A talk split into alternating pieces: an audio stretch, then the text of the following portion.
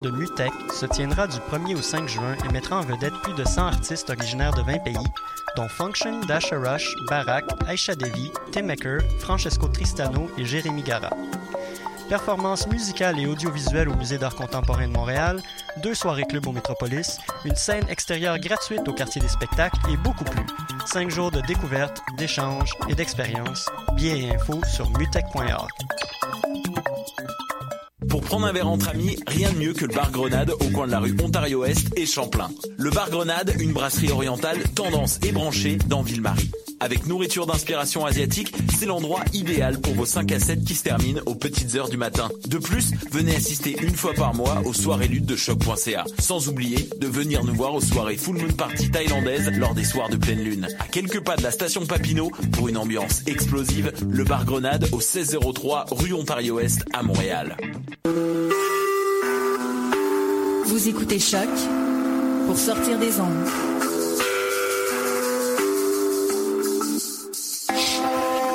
Podcast, musique, découverte. Sur choc point c a. Qui était le premier sur Terre ? C'était l'œuf ou la poule ? Moi, je pense que c'est l'œuf. Moi, non, moi, non, je pense que c'est l'œuf. Pour moi, c'est la poule. Il y a bien fallu qu'elle sorte de quelque part, la poule. Parce que la poule, elle prend des œufs. Mais pourquoi c'est la nuit ? Elle est bien née quelque part, d'un œuf. Alors, c'est quoi ? C'est l'œuf ou la poule ? L'œuf ou la poule ? Bonsoir à toutes et à tous, vous écoutez L'œuf ou la poule, l'émission scientifique de la radio web de l'U Q A M, choc point c a. Nous revenons après cette super semaine, je pense qu'on peut le dire, hein, du congrès de l'A C F A S, donc le quatre-vingt-quatrième congrès du neuf au treize mai dernier. Et vous pouvez d'ailleurs écouter chacune de nos émissions, vous les retrouverez sur la page de Choc. Alors à l'animation ce soir, comme toujours, Damien Graton.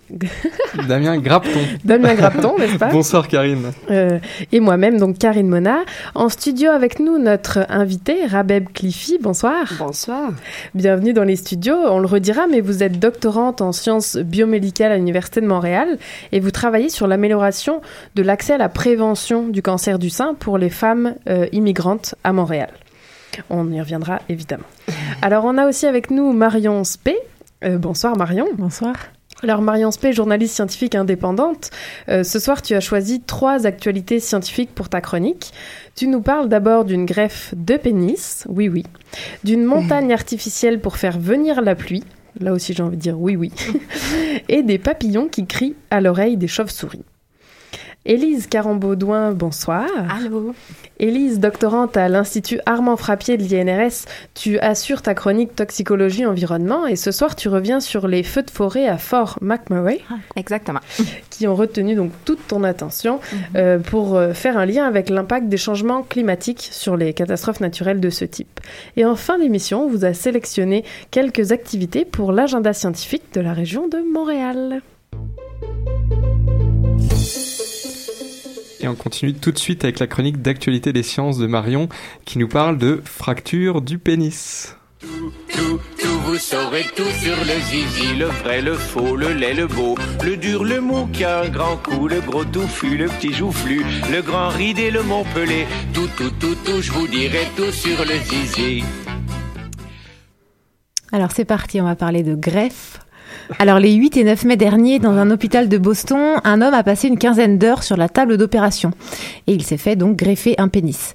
Cet homme, c'est Thomas Manning, soixante-quatre ans, originaire de Halifax. Il avait subi une pénectomie, donc c'est donc une ablation du pénis, en deux mille douze à cause d'une tumeur maligne du pénis. Alors pour les chirurgiens qui ont réalisé l'opération, l'objectif était triple. Le rétablissement d'une apparence normale, d'une fonction urinaire et d'une fonction sexuelle. Alors, ce qui est à noter, c'est que c'est la troisième transplantation pénienne seulement. La première intervention de ce type a eu lieu en Chine en deux mille cinq. Euh, le patient avait quarante-quatre ans et avait été victime d'une amputation du pénis quelques mois auparavant à la suite d'un accident de la circulation. Euh, le greffon provenait d'un homme de vingt-deux ans en état de mort cérébrale. Il a eu, il avait fallu réaliser une anastomose. Donc une anastomose, c'est une connexion entre les veines, les artères, les nerfs, l'urètre et les tissus, entre le greffé et le donneur. Euh, tout allait bien, mais quatorze jours après l'opération, le bénéficiaire de la greffe et sa femme souffraient de sévères problèmes psychologiques et le pénis a dû être retiré, au plus grand regret de l'équipe médicale. Alors la deuxième greffe de pénis s'est déroulée, elle, en Afrique du Sud, fin deux mille quatorze. Le greffé, cette fois, avait vingt et un ans et euh, avait eu une euh, infection grave euh, qui était due à une circoncision rituelle euh, pratiquée quand il avait dix-huit ans. Le jeune homme doit évidemment prendre un traitement immunosuppresseur, mais pour le moment, a priori, tout va bien. Euh, donc on attend de savoir comment ce troisième homme opéré aux États-Unis va réagir. Ah oui, Marion, tu ne nous as pas parlé de fractures, mais d'accidents, d'infections et de cancers. Qui sont les candidats potentiels à la greffe de pénis ? Ne me regarde pas comme ça. Eh bien, figurez, figurez-vous, donc en plus des cas cités, euh, les soldats sont particulièrement concernés par ce type d'intervention chirurgicale. En fait, ils sont exposés à des blessures euh, aux parties génitales.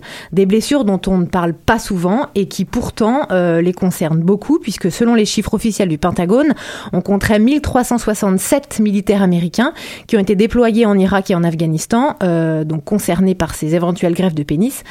Euh, voilà, donc ça fait quand même beaucoup. Euh, ces blessures dévastatrices euh, sont donc à noter sur le plan physique, mais aussi psychologique, surtout quand il s'agit d'hommes dans la vingtaine. Alors selon les médecins, la greffe de pénis ne représente pas un obstacle technique majeur, mais c'est l'aspect psychologique évidemment qui prend une place importante et encore plus, euh, même je dirais que les autres organes qui sont eux aussi sujets aux greffes, et on comprend donc facilement. Allez, cette fois on change complètement de sujet, cette fois tu nous parles de montagnes artificielles. Ouais, c'est ça, on s'en va aux Émirats Arabes Unis, euh, là où rien n'est impossible. Alors là-bas, on trouve déjà euh, les plus grandes îles artificielles de la planète, le, le fameux projet Palm Island à Dubaï. On trouve aussi le plus haut gratte-ciel du monde, à Dubaï toujours, donc euh, le, la tour mesure huit cent vingt-huit mètres de hauteur. On y trouve aussi la plus grande station de ski couverte. Euh, donc la dernière folie en date, c'est la création, comme tu le disais, d'une montagne artificielle. Alors par sa présence, elle permettrait d'augmenter la probabilité de formation de nuages et donc de favoriser la tombée de la pluie, la pluie étant un gros problème dans cette région sèche. Moi, je t'offrirai des perles de pluie venues de pays où il ne pleut pas. Alors le pays s'est tourné vers le Centre national de recherche atmosphérique américain et celui-ci devra imaginer une montagne. Première étape pour favoriser la venue de la pluie. Mais il faudra aussi utiliser la technique d'ensemencement des nuages qui consiste à y injecter des cristaux de sel pour augmenter la condensation et faire pleuvoir. Ou en tout cas mettre toutes les chances de son côté pour. Alors la technique en plus est déjà largement utilisée dans les Émirats, alors disons que ce n'est pas la partie la plus sensible. Donc cette idée qui paraît farfelue, euh, mais encore une fois, elle, il semble que là-bas rien ne soit impossible, et euh, il reste quand même à, à montrer, à déterminer plutôt les dimensions de la montagne et son emplacement optimal. Le projet a déjà récolté quatre cent mille dollars, donc c'est pas si mal parti, mais on attend le rapport du centre de recherche qui devrait arriver cet été, alors euh, on attend. Alors on continue le tour du globe pour ton actualité des sciences, Marion, et cette fois tu nous emmènes voir du côté des papillons de nuit. Voilà, dernier sujet. Pour finir, en fait, je vais vous parler de, d'aposématisme, ou plus précisément de papillons de nuit qui crient aux oreilles des chauves-souris. Alors, l'aposématisme, c'est quoi ? Eh bien, c'est l'ensemble des mécanismes qu'utilise un animal pour envoyer un signal à ses prédateurs et leur faire comprendre qu'il n'est pas comestible. Donc il peut s'agir d'un signal sonore, visuel ou encore chimique. Par exemple, on a l'idée en tête de certaines grenouilles qui ont des couleurs extrêmement vives, et bien c'est pour dire à leurs éventuels prédateurs qu'elles sont toxiques. Ce qui est quand même sympa de prévenir. Alors on va revenir à nos papillons de nuit. Contrairement aux papillons de jour, ceux de nuit possèdent un appareil auditif. Alors euh, cet appareil réagit aux mêmes fréquences que celles qu'utilisent les chauves-souris pour l'écholocation. Si bien que les papillons de nuit peuvent entendre les ultrasons émis par les chauves-souris et fuir ou bien se laisser tomber au sol. Alors euh, les chercheurs américains ont trouvé mieux, puisque si le papillon peut entendre son prédateur arriver, peut-être euh, qu'il peut aussi lui envoyer un signal dissuasif. Et bien pour le savoir, ils ont filmé les papillons et les chauves-souris avec des caméras infrarouges et ils ont enregistré les ultrasons. Leurs résultats sont parus dans la revue PLOS ONE le vingt avril. Alors les résultats sont donc, quand les papillons émettent un message à base de clics, les chauves-souris cessent leur attaque et les papillons adoptent une attitude nonchalante. C'est comme ça que décrivent les auteurs. Alors comme s'il n'y avait pas de danger, pas d'urgence à déguerpir, il semble sûr que le message est passé. C'est donc la preuve que c'est un sérieux moyen de défense. Et je n'ai pas trouvé de chute, alors Euh, bon vent et à très vite. À très vite Marion, on te retrouve pour une prochaine actualité des sciences. Et on invite tout le monde à méditer sur l'attitude nonchalante des papillons. Exactement. Alors on continue avec... Oups. Vous écoutez Choc Pour sortir, pour sortir des ondes. Donc j'allais dire, on continue avec euh, notre invitée, Rabeb Klifi. Donc avant de commencer, je vais euh, faire une, une petite présentation. Donc comme je l'ai dit en introduction, vous êtes étudiante au doctorat en sciences biomédicales à l'Université de Montréal. Vous avez réalisé votre maîtrise en sciences de la santé, donc d'ailleurs un peu sur un, un sujet euh, quasi similaire, mais cette fois votre sujet d'étude était les femmes urbaines et semi-urbaines à Sousse, en Tunisie. Alors, suite à cette maîtrise déclarée élite, n'est-ce pas, à l'échelle nationale et élite pour pouvoir poursuivre votre doctorat au Canada, vous avez désormais trois bourses, hein, rien que ça. Donc, euh, celle de la F E S P, donc euh, Fédération des euh, études supérieures et postdoctorales à l'U D E M, mais aussi la bourse de la mission universitaire de Tunisie. Et pour terminer, la bourse de la chaire de médecine familiale du docteur Sadok Besrour. Et donc, pour le signaler, vous êtes présentement au C H U M, dans le laboratoire du docteur Janusz Kakzorovski. C'est bien ça, oui. Ah, merci, j'avais peur de, de l'écorcher. Donc, vous étudiez, c'est ça, le cancer du sein et plus précisément la prévention du cancer du sein chez les femmes immigrantes à Montréal. Donc, euh, je, vais, je vais faire juste un petit postulat de départ parce que votre projet de doctorat a commencé avec cette observation que les femmes immigrantes ont moins recours au dépistage que les femmes canadiennes. C'est l'étude du programme québécois de dépistage qui l'indique. On note quarante-deux pour cent chez les femmes immigrantes récentes contre soixante-douze pour cent des femmes canadiennes ou des immigrantes de plus de dix ans. Et alors, le, la question qu'on a envie de vous poser, c'est, on a parlé de pourcentage, mais combien de femmes sont touchées réellement au Canada chaque année ? euh, Si vous me permettez, avant tout, euh, je, je voudrais vous remercier euh, à propos de cette invitation. C'est une chance pour moi pour partager euh, euh, principalement euh, de mon projet de recherche. Ainsi, j'aimerais vraiment euh, remercier euh, toute l'équipe de, de, docteur, de la chaire de docteur Sadok Besrour, euh, euh, mon directeur de recherche, Magali Girard, pour euh, sa disponibilité, ainsi toute ma famille, mes amis, euh, et euh, notamment maman, euh, mon plus beau euh, trésor du monde, sinon euh, bon, elle va m'appeler après, euh, tu m'as pas fait un remerciement, ok, c'est pas grave.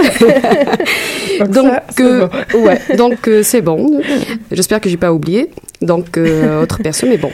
Euh, avant de parler, euh, donc c'est, c'est intéressant de parler du recours euh, à la mammographie, mais le cancer du sein, si on parle du cancer du sein, selon les données de Statistique Canada de deux mille quinze, on estime vingt-cinq mille femmes recevront un diagnostic de cancer du sein. Cela représente vingt-six pour cent de tous les nouveaux cas de cancer chez la Canadienne. Donc, de vue de sa gravité, le cancer c'est du un, sein... un quart, quoi. Plus d'un ouais, quart. C'est plus un quart. Et le cancer du sein, c'est la deuxième cause principale de décès par cancer euh, au Canada. Donc, bien évidemment, chez les femmes. En estimant cinq mille Canadiennes mourant d'un cancer du sein, cela représente quatorze pour cent de tous les décès par cancer chez la femme en deux mille quinze. C'est-à-dire, disons chaque jour, soixante-huit Canadiennes recevront un diagnostic positif et que quatorze en mourront. C'est soixante-huit Canadiennes par jour. Par jour, ouais. Et quatorze en mourront. Donc, mais on trouve euh, depuis quatre-vingt-dix le, le nombre de décès est en diminution. C'est grâce à l'implantation, bien évidemment par les avancées des traitements de chimiothérapie et ainsi de suite, mais principalement à la suite de l'implantation d'un programme de dépistage de cancer du sein partout au Canada. Et alors, comment alors, se déroule ce dépistage, ah, justement par ça, Karine, non, c'est parfait, c'est exactement ce que j'allais dire, nous décrire un peu cette mammographie. Euh, oui, en fait, ce programme euh, offre une mammographie à toutes les femmes, donc ayant des antécédents familiaux, euh, mais à partir de trente-neuf ans et plus.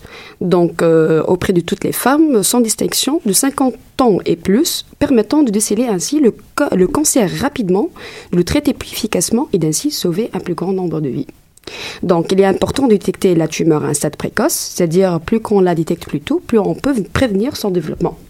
Et par la suite, on prévient la métastase, c'est-à-dire le développement du cancer dans les, euh, les tissus ou bien les organes voisins.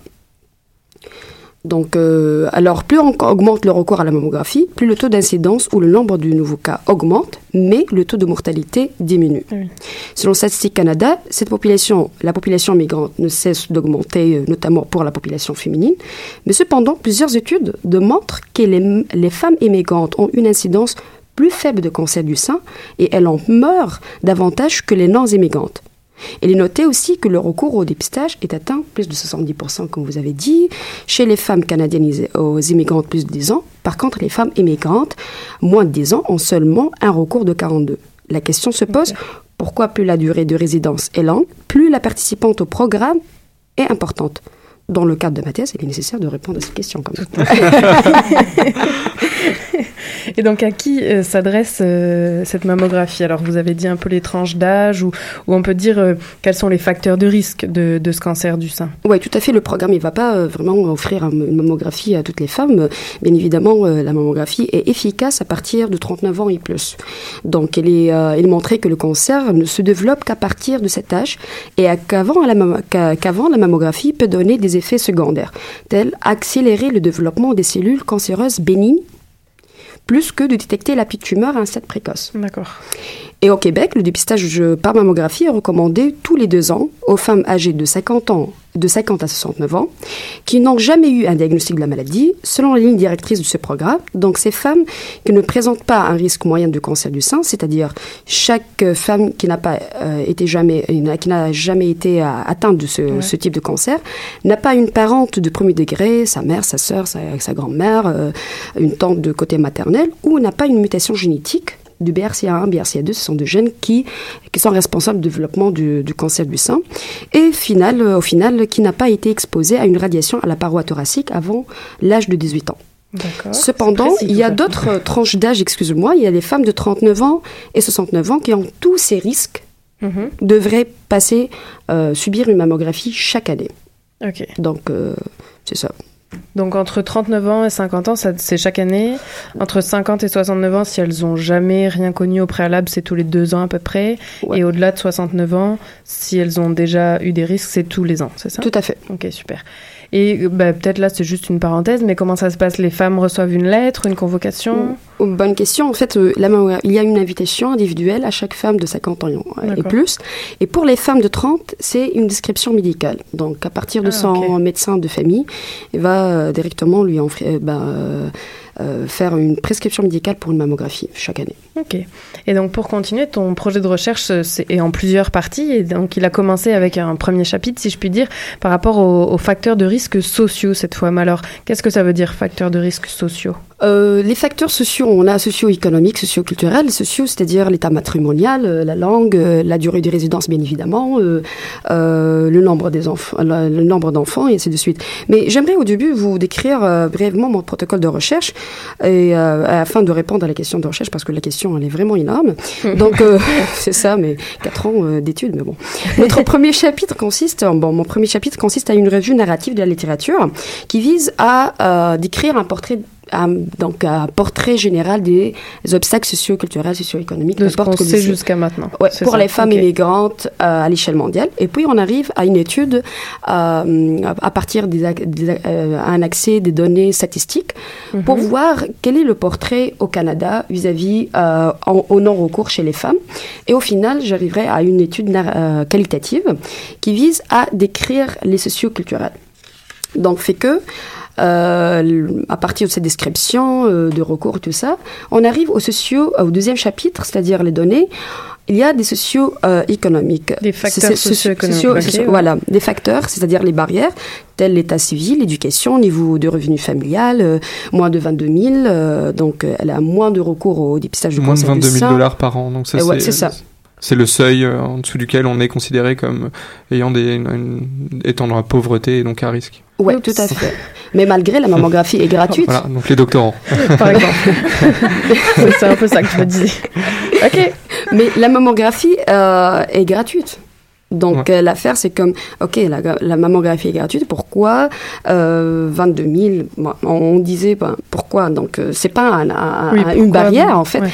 mais mm-hmm. c'est euh, vraiment, euh, la femme euh, se pose la question, ben, OK, je vais me déplacer au, au, au D S P ou bien au programme du dépistage du cancer du sein pour faire une mammographie, mais ça me coûte trois dollars cinquante pour aller, euh, donc les frais de, euh, de transport et tout ça. Donc, puis, il faut euh, se libérer du travail si tant est que ces gens-là travaillent ce tout jour-là, donc, euh, ouais. Tout à fait. Donc, euh, on estime que les obstacles socio-économiques, un revenu insuffisant, la langue, difficulté de communiquer par la langue non maternelle, niveau faible de littératie empêchant de comprendre le contenu de l'invitation à la mammographie. D'ailleurs, il y avait une étude en, euh, pour les femmes haïtiennes. Tout Donc, à ils fait, ont ouais, montré... En deux mille treize, où on a trouvé ça en préparant l'émission, une étude pour les femmes haïtiennes qui disait qu'en effet, elles ne comprenaient pas la teneur de la lettre en question, en tout cas, elles ne comprenaient pas tout, là. Et du coup, c'était difficile de répondre en conséquence et d'arriver au dépistage en toute connaissance de cause, parce qu'en effet, il y avait eu un problème de dans la compréhension. Dans le doute, on, on s'abstient. Non, mais c'est vrai, si tu reçois une lettre, tu sais pas mm. pourquoi. Bah, c'est normal, parce que moi, personnellement, il euh, y, a, y a deux points, j'aimerais vraiment élaborer. Au niveau de, euh, quand j'ai fait ma maîtrise en Tunisie, même que j'ai fait auprès des femmes semi-urbaines et urbaines, on avait vraiment... Euh, la méconnaissance vis-à-vis au cancer du sein, de sans risque et, oui. et, et voir la, le dépistage. Donc vis-à-vis aussi la littératie, euh, le, le D S P, le, la Direction de Santé Publique, ont recommandé de faire un protocole qui vise à faire, de fournir des invitations à, par euh, différentes langues, okay. euh, créole, ah, oui, langue, arabe et tout ça. Mais jusqu'à maintenant, ils n'ont pas eu l'approbation par euh, le ministère de la Santé. Ah oui. Donc, ouais. Ok. Donc là, c'est purement français ou, ou bilingue, c'est ça ? Ouais. Enfin anglais, quoi. Bilingue, ouais. anglais. Ok. Ouais. Ok.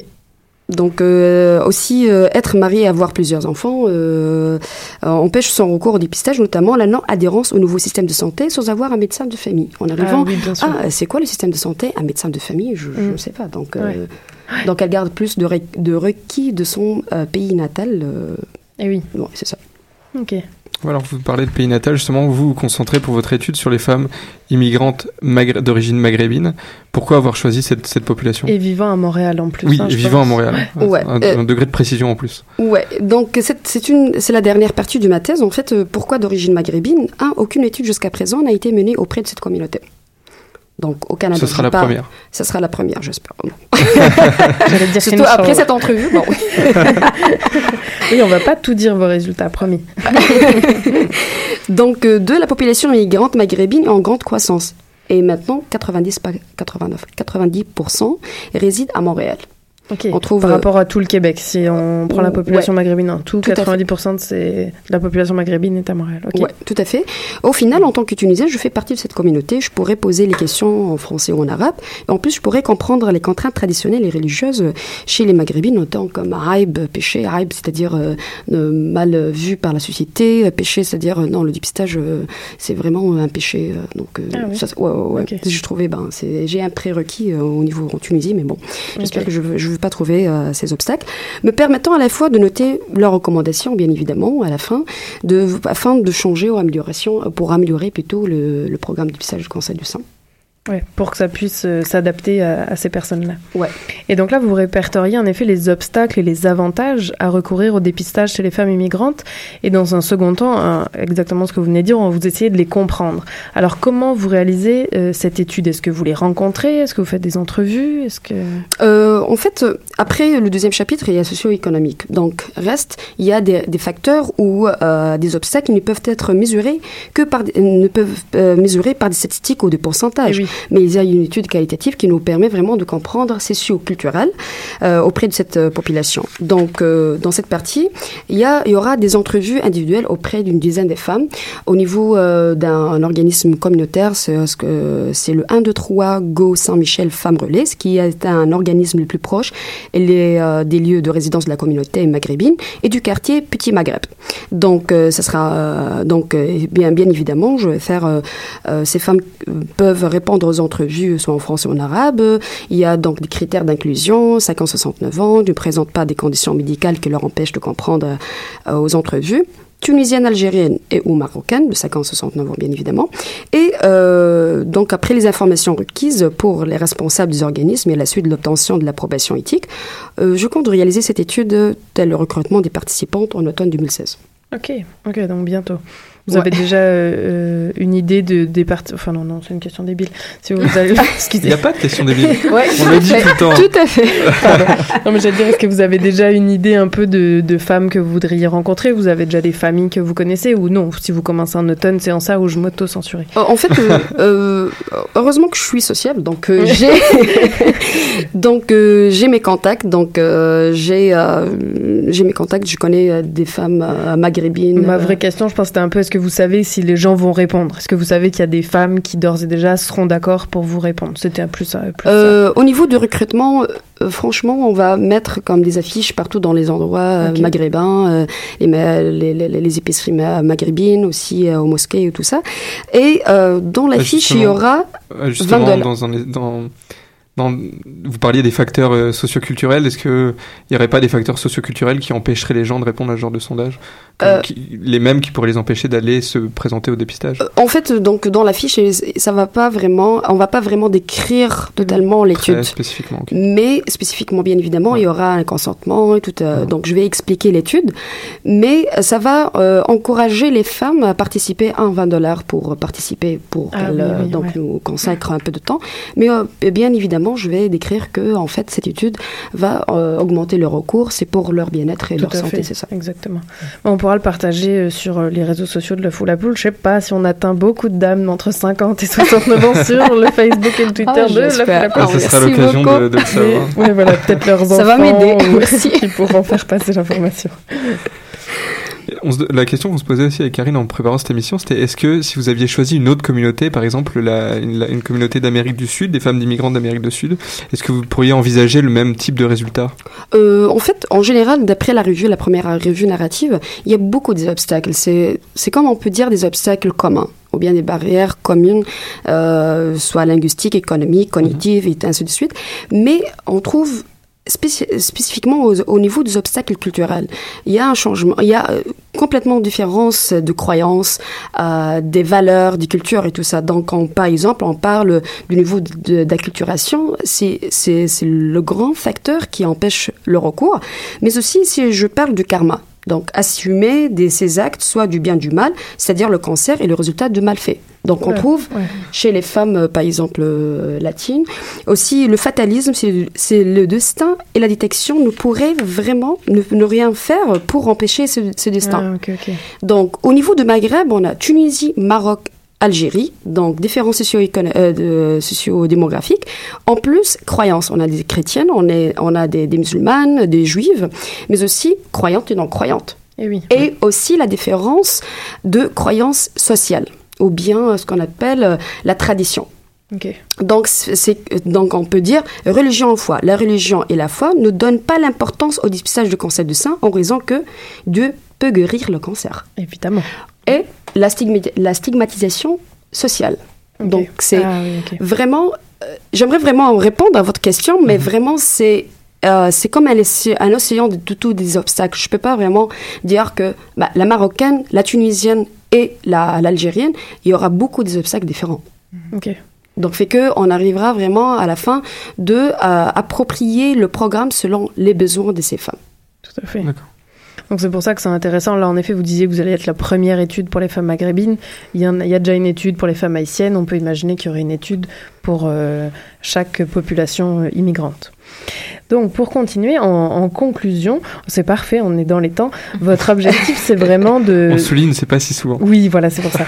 On souligne vraiment que votre objectif, c'est de proposer, vous l'avez déjà dit, mais je pense que c'est bon de le rappeler, des recommandations appropriées pour une meilleure adhérence au programme québécois de dépistage du cancer du sein euh, chez les femmes immigrantes euh, maghrébines. Et bien sûr, ça va un peu de soi, mais en augmentant le recours à la mammographie. Pour l'ensemble des femmes immigrantes récentes, le nombre de femmes malades, et qui plus est à un stade avancé, euh, à cause de ce non-recours au dépistage, eh ben ça va, euh, c'est, ce nombre de femmes malades diminuera. Et c'est vraiment ça le, le but de votre projet. Oui, tout à fait. Donc, euh, ça ne sera pas une étude qui va faire un changement ou créer un miracle, mais plutôt un point de départ pour un changement dans l'avenir. Donc, en espérant de ne pas contraindre les femmes dans leurs coutumes ou ne pas les priver de leur attachement culturel, cette démarche permettrait plutôt leur fournir des outils appropriés à leur culture et à leurs valeurs afin d'augmenter leur participation mmh. pour leur santé et leur bien-être. Euh, cette étude pourrait plutôt nous inspirer à faire un projet euh, pilote au niveau du Maghreb. Donc, c'est-à-dire, on va adopter un programme de dépistage du cancer du sein au niveau du Maghreb et approprié bien sûr au système, afin que la femme, en arrivant du, du Maghreb, va dire bah, « Oh, ok, donc j'ai fait la mammographie, ça fait un an et demi, donc je dois vraiment oui. chercher mon médecin de famille, j'aimerais vraiment chercher le programme de dépistage du cancer du sein et euh, faire on ma mammographie. » Ici, ouais. Donc, c'est elle qui va insister. Mm. Si on va rester à vraiment... Euh, c'est, c'est quand même, c'est, c'est un fardeau au niveau du Canada, mais si on, on va vraiment implanter un programme adopté au niveau du Maghreb, ça va vraiment aider Facilité. le Canada facilement. Oui, bien ouais, sûr. C'est ça. Oui. C'est sûr, quand on vient ici avec des attentes en médecine, c'est sûr qu'on est exigeant. Oups, je ne dirai pas plus. Mais il nous reste le temps pour une dernière question. Oh. C'est la question fil rouge de l'émission. L'œuf ou la poule, d'après vous? Les deux, je crois. Je ne sais pas. Parfait. Bon, en tout cas, merci beaucoup, Rabeb, d'avoir euh, accepté euh, de venir à cette émission et de nous parler de ce beau projet de doctorat. Merci euh, beaucoup. Et puis, on te souhaite que tout se passe bien dans tes entrevues. Et on n'hésite pas à nous, nous contacter pour tes résultats, par exemple. Ah, tout à fait. On pourra toujours... Euh, ça sera dans un an. C'est ça, on fera un suivi dans l'émission. Merci beaucoup pour votre inter- euh, invitation. On continue en musique.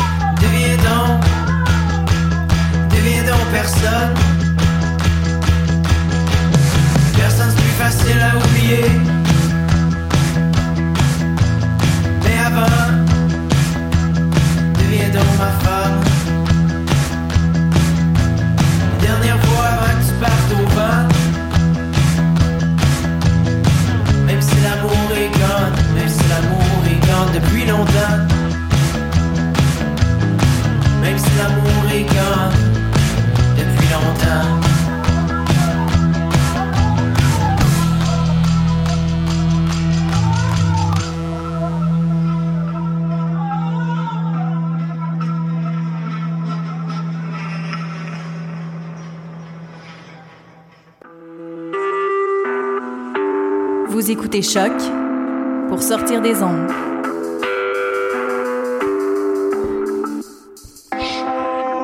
Podcast, musique, découverte. Sur choc point c a. On écoutait Pierre Guitard, L'amour est gone sur choc point c a. Vous êtes toujours à l'écoute de L'œuf ou la poule. Et on se, on se retrouve tout de suite pour la chronique Environnement et toxicologie d'Élise. Hi, I'm Paul Beckwith with the University of Ottawa Laboratory for Paleoclimatology. Just last night, Fort McMurray in Alberta, or Fort Mac for short, suffered an inferno. The surrounding uh, woods caught fire. The fires jumped across roads and went into the town, and it destroyed many structures, and the entire town of eighty thousand people had to be evacuated. Now, there's two ways to look at this tragedy. One is, you know, fires happen, it's just a tragic thing. But that really ignores the big picture. And the big picture is that we're undergoing abrupt climate change right now, globally, and we need to declare a climate change emergency.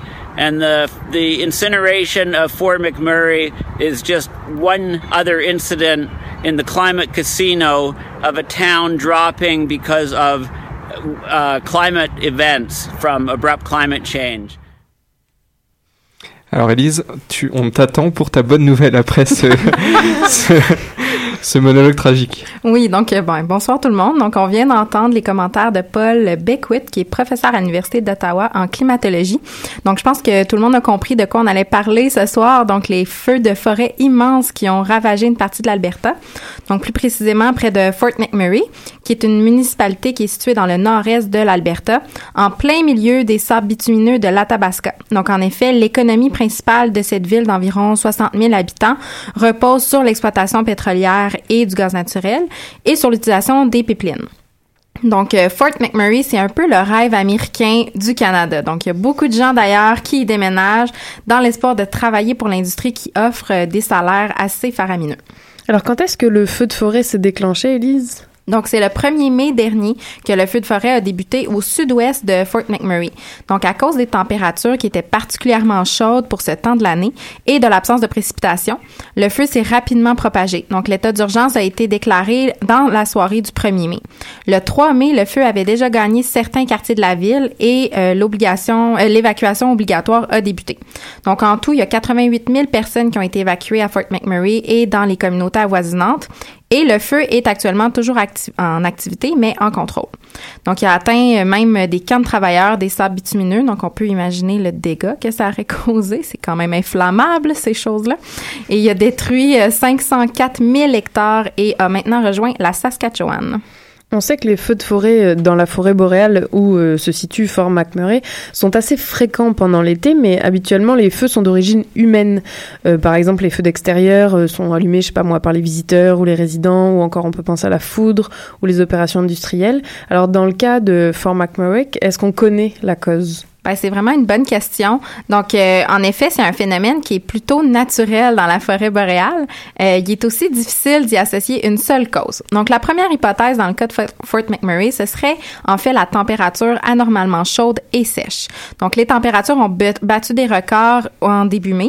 Ils ont atteint trente-deux virgule huit degrés Celsius avec une humidité très faible de douze pour cent.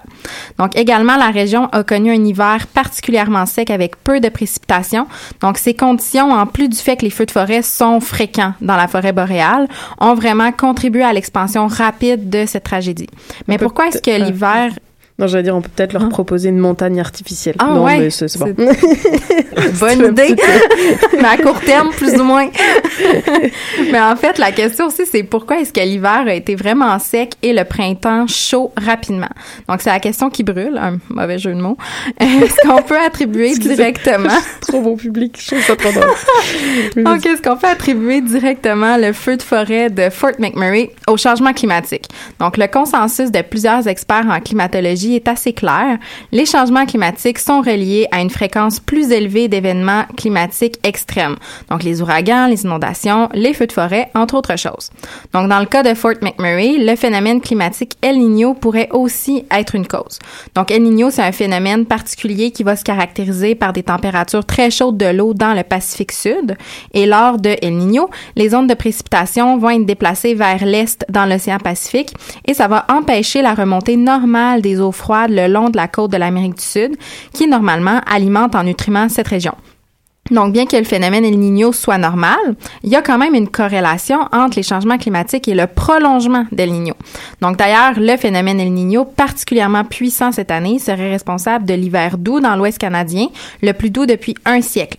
Donc, indirectement, à tout le moins, l'intensité des feux de forêt dans la région de Fort McMurray peut être attribuée au changement climatique. Alors, évidemment, on sent que c'est un terrain glissant de faire de telles associations, mais est-ce qu'on peut comprendre... Euh, ben, pardon, qu'est-ce qu'on peut comprendre Ce, sur les changements... Euh, oups, excusez.